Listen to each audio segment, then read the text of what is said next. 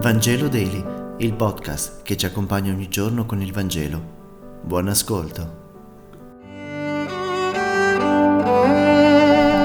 Martedì 16 agosto, lettura del Vangelo secondo Matteo, capitolo 19, versetti 23-30.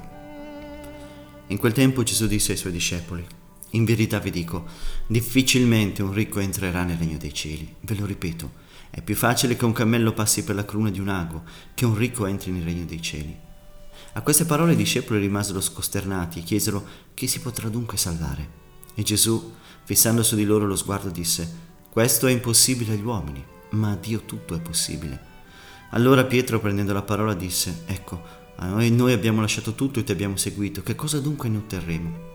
In verità vi dico, voi che mi avete seguito, quando il figlio dell'uomo sarà seduto sul trono della sua, della sua gloria, siederete anche voi su dodici troni.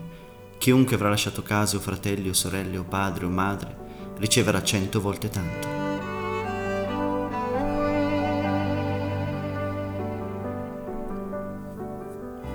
Se n'è andato da poco il giovane ricco, triste, aggiunge Matteo. Desiderava la vita vera, la vita autentica, ma non a sufficienza per andare al di là di una fede forse troppo esteriore.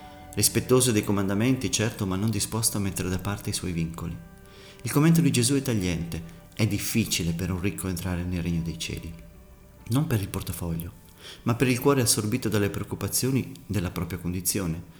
Non è classista Gesù, non pensa che i ricchi siano necessariamente dei mascalzoni, ma sa che il denaro è un buon servo ed un pessimo padrone. Pessimo perché riempie tutti gli spazi e colma la mente di inquietudine. Gli apostoli sono frastornati, loro hanno lasciato tutto, quindi non sono ricchi, ma la salvezza non è conquista, un merito, ma una consapevole accoglienza dell'iniziativa di Dio. Dio ci salva gratuitamente, a noi spetta di accogliere e di vivere questa salvezza. E se l'abbiamo accolta, se almeno un poco viviamo da salvati, allora possiamo dire di sperimentare ciò che ha detto Gesù.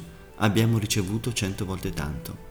Ciò che il Signore ci chiede è il distacco dei beni, la fiducia nella provvidenza e soprattutto l'affermazione del primato assoluto di Dio a cui nulla dovrebbe essere anteposto. Eppure noi siamo dei cammelli, ma non quelli che riescono a passare per la cruna di un ago. Si dice che la porta di entrata delle città antiche avesse una porticina più piccola, dove i cammelli dovevano essere spogliati di ciò che portavano per verificarne le merci e così passare. Questa porta si chiamava cruna, come quella del lago. Le cose che abbiamo acquistato, comprato, sudato, purtroppo sono ciò che noi ci portiamo sulla schiena nella vita, come un cammello. Ma così non solo viviamo appesantiti, ma anche schiacciati e peggio non riusciamo ad entrare nel regno.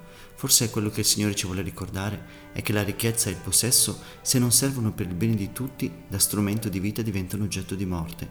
Infatti, quando condivisi sanno riprodurre vita e relazione, quando tenuti per sé, isolamento, desolazione e morte.